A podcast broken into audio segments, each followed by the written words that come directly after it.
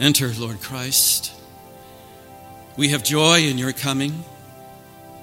You have given us life, Lord, and we welcome your coming. We turn now to face you. We lift up our eyes. Be blessing our face, Lord. Be blessing our eyes. May all eyes are looked on be blessed and be bright. Our neighbors, our loved ones, be blessed in your sight. You have given us life, Lord, and we welcome your coming. Be with us, Lord. Speak from your living word, and we shall have joy. Amen. Please be seated.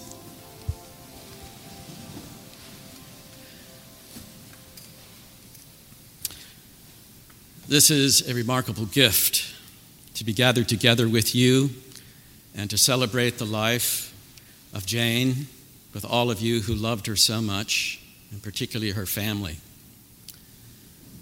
And right at the beginning, I want to thank your fine rector, Father Stu Shelby, for gathering us in this setting and for giving me the privilege of the pulpit.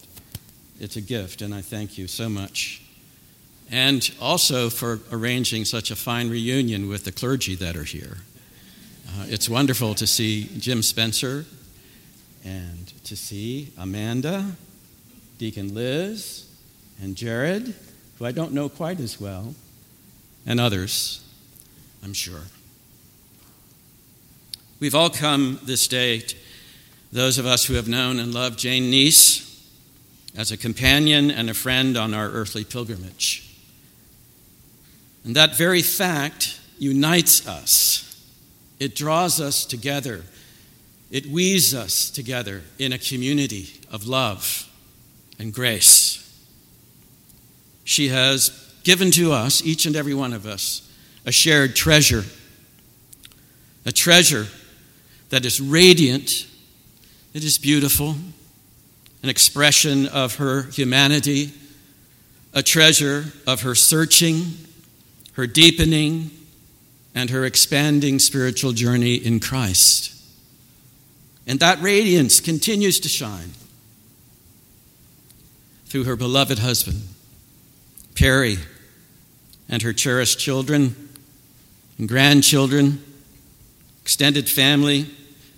I mean, really, to simply be here in this grace filled moment is a gift. It's to be touched to be connected once again to that radiance, that presence of disarming honesty. Her joyful smile and laughter that warmed our souls. The fact is, isn't it, that we all loved her? For God's radiance was shining through her very own. And if you pause and be still for a moment, like we are, you can almost feel it, can sense it, you can see it, this radiance, the joy of it. And you know that it's true.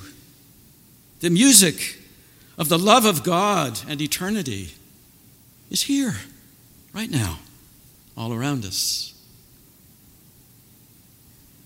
My path crossed with her in 2006 when my wife and I moved here to Winter Park to begin serving as I became the rector of this wonderful, wonderful parish.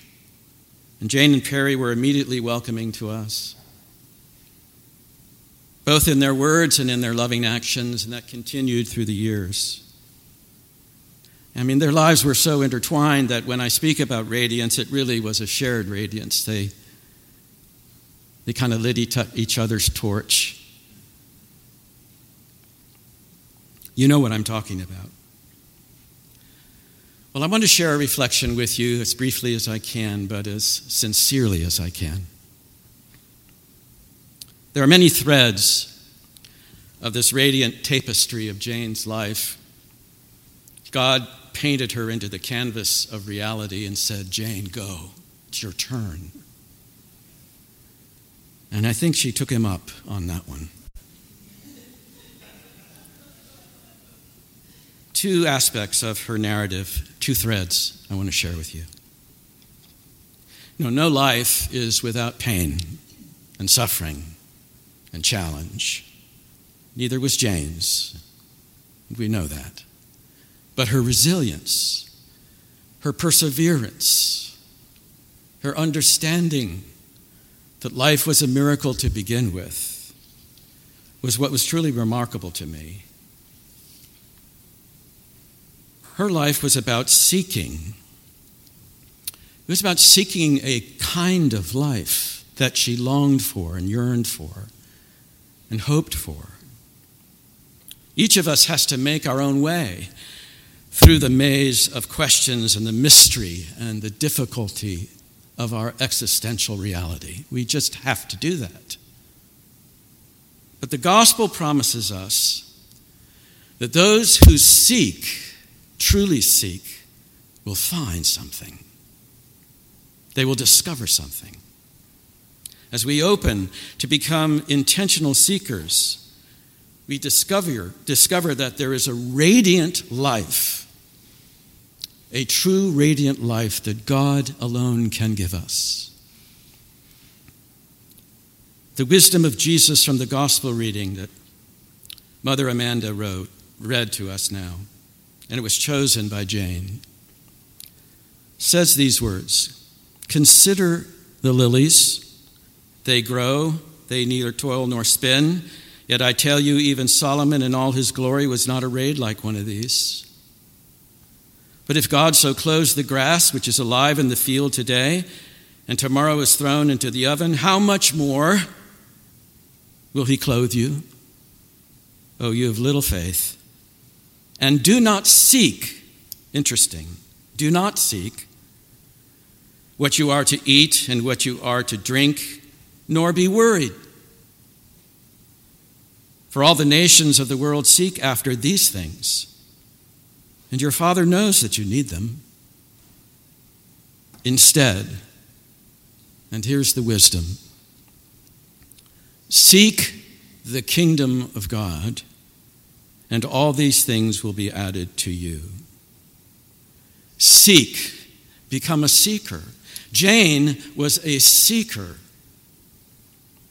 Jane's life strategy was not simply to want, to have, and to do, but she also conjugated those verbs in such a way that the most fundamental verb of her life, perhaps in the end, was simply to be. To be in the care and sufficiency of the God who created her and loved her. And you see, that widens our horizons.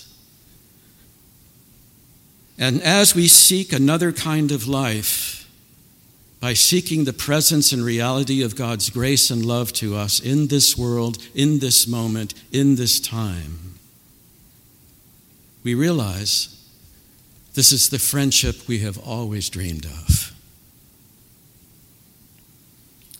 Jane considered the lilies. She treasured the beauty of this world. Recently, in visiting James' family, Jane's family after her death, a visit that was filled with joy and laughter and tears. I mean, this was no post mortem, grim experience. this was filled with the joy and radiance of love. Betsy, David, and Nancy and Perry shared with me, especially, the love that he and Jane had for their remote island home in Maine by the sea. They were surrounded for years and years and years by all that natural beauty, beholding, contemplating, seeking.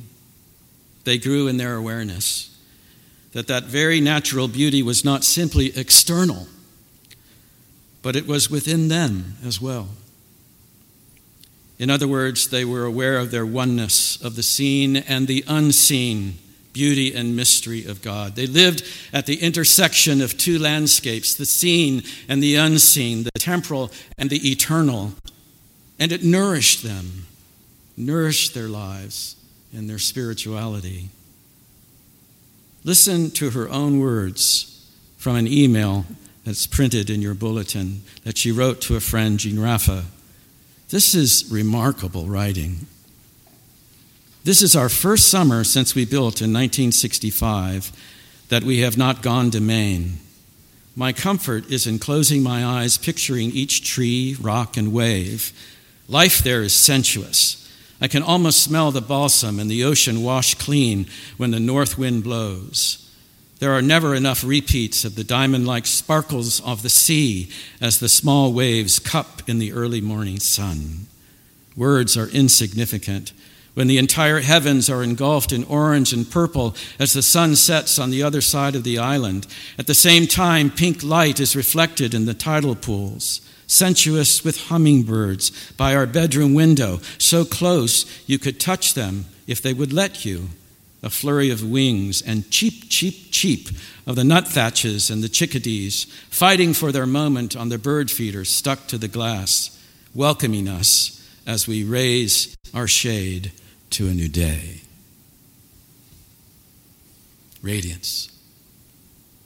The depth, that kind of depth, is the gift of God's grace to see. We are of infinite value in the heart of God. We're cherished and we're beloved. And there was one unrelenting constant that encouraged and guided Jane the shining wisdom and reality and person of Jesus of Nazareth, or as Albert Schweitzer named him, the luminous Nazarene. Which leads me to the second thread of Jane's formation. It was her deep compassion and service to others. Just one example. In 1985, she was instrumental in forming a board to support El Hogar de Amor y Esperanza, the home of love and hope in Tegucigalpa, Honduras. And she remained a strong supporter there all of her life. And she's inspired many in this congregation over many, many years to join mission teams, to go to Honduras, to financially sponsor the children there. And Jane would often tell me with great intensity, fierce with reality, as she can be, but always in love, that I must go and experience the great work being done there. Always telling me that children would fill my heart, they would melt my heart with their hope and love. And she was right. Nancy and I went at the inspiration of Jane and Perry, I took a team with Nestor de Armas, much beloved here, led by our friend Nestor, and it was transforming. And after I came back, we got in late on a Saturday night, and I had to preach on Sunday morning here at All Saints, and so I tried to give it a go. And as I was sharing what my experience was, I did really well, I think, until I came to mention the name of a friend a little boy, his name, Eduardo. And I just lost it. I literally wept through the sermon. Eduardo, he was Christ to me. And what I'm trying to say here is that this is not anything that we manufacture or cultivate on our own. This is the discovery of the radiance of God and his love for us.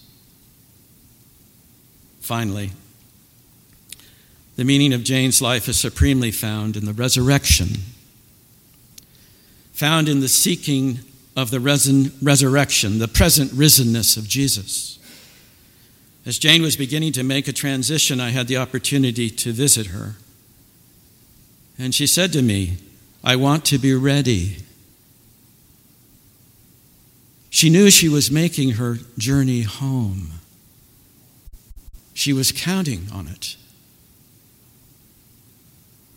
The journey home is made possible by the dying and rising of Jesus. Because God raised Jesus from the dead, we can confidently assert that death is not the last word. It doesn't speak the final word about our lives, nor will it ever speak the final word about Jane? What will happen to us? Well, that's a semester's course, but the Apostle Paul put it this way, very briefly We will be changed, for this perishable body must put on the imperishable, and this mortal body must put on immortality. When the perishable puts on the imperishable, and the mortal puts on immortality, then will come to pass the saying that is written Death is swallowed up in victory. O death, where is your victory? O death, where is your sting? The sting of death is sin. The power of sin is the law. But thanks be to God who gives us the victory through our Lord Jesus Christ. Not annihilation, my friends, but consummation. Let me close. I ask myself, and I ask you, what are we seeking really? I mean, what am I seeking really? What are you seeking? Like Jane, are we seekers for the truth? It is the luminous Nazarene who said to us, above all things, seek first the reality and realm and kingdom and presence and active sufficiency of His grace. And what we truly need is already ours. So, my dear friends, Perry, her family, wow. It's been such a gift to know you and to know Jane. Let's remember her. Let's treasure her and her radiance. As the Celtic Christian tradition poetically says, poetically says, our loved ones are hiding in the wind, ready to carry us home. Jane is now more fully alive than she has ever been before.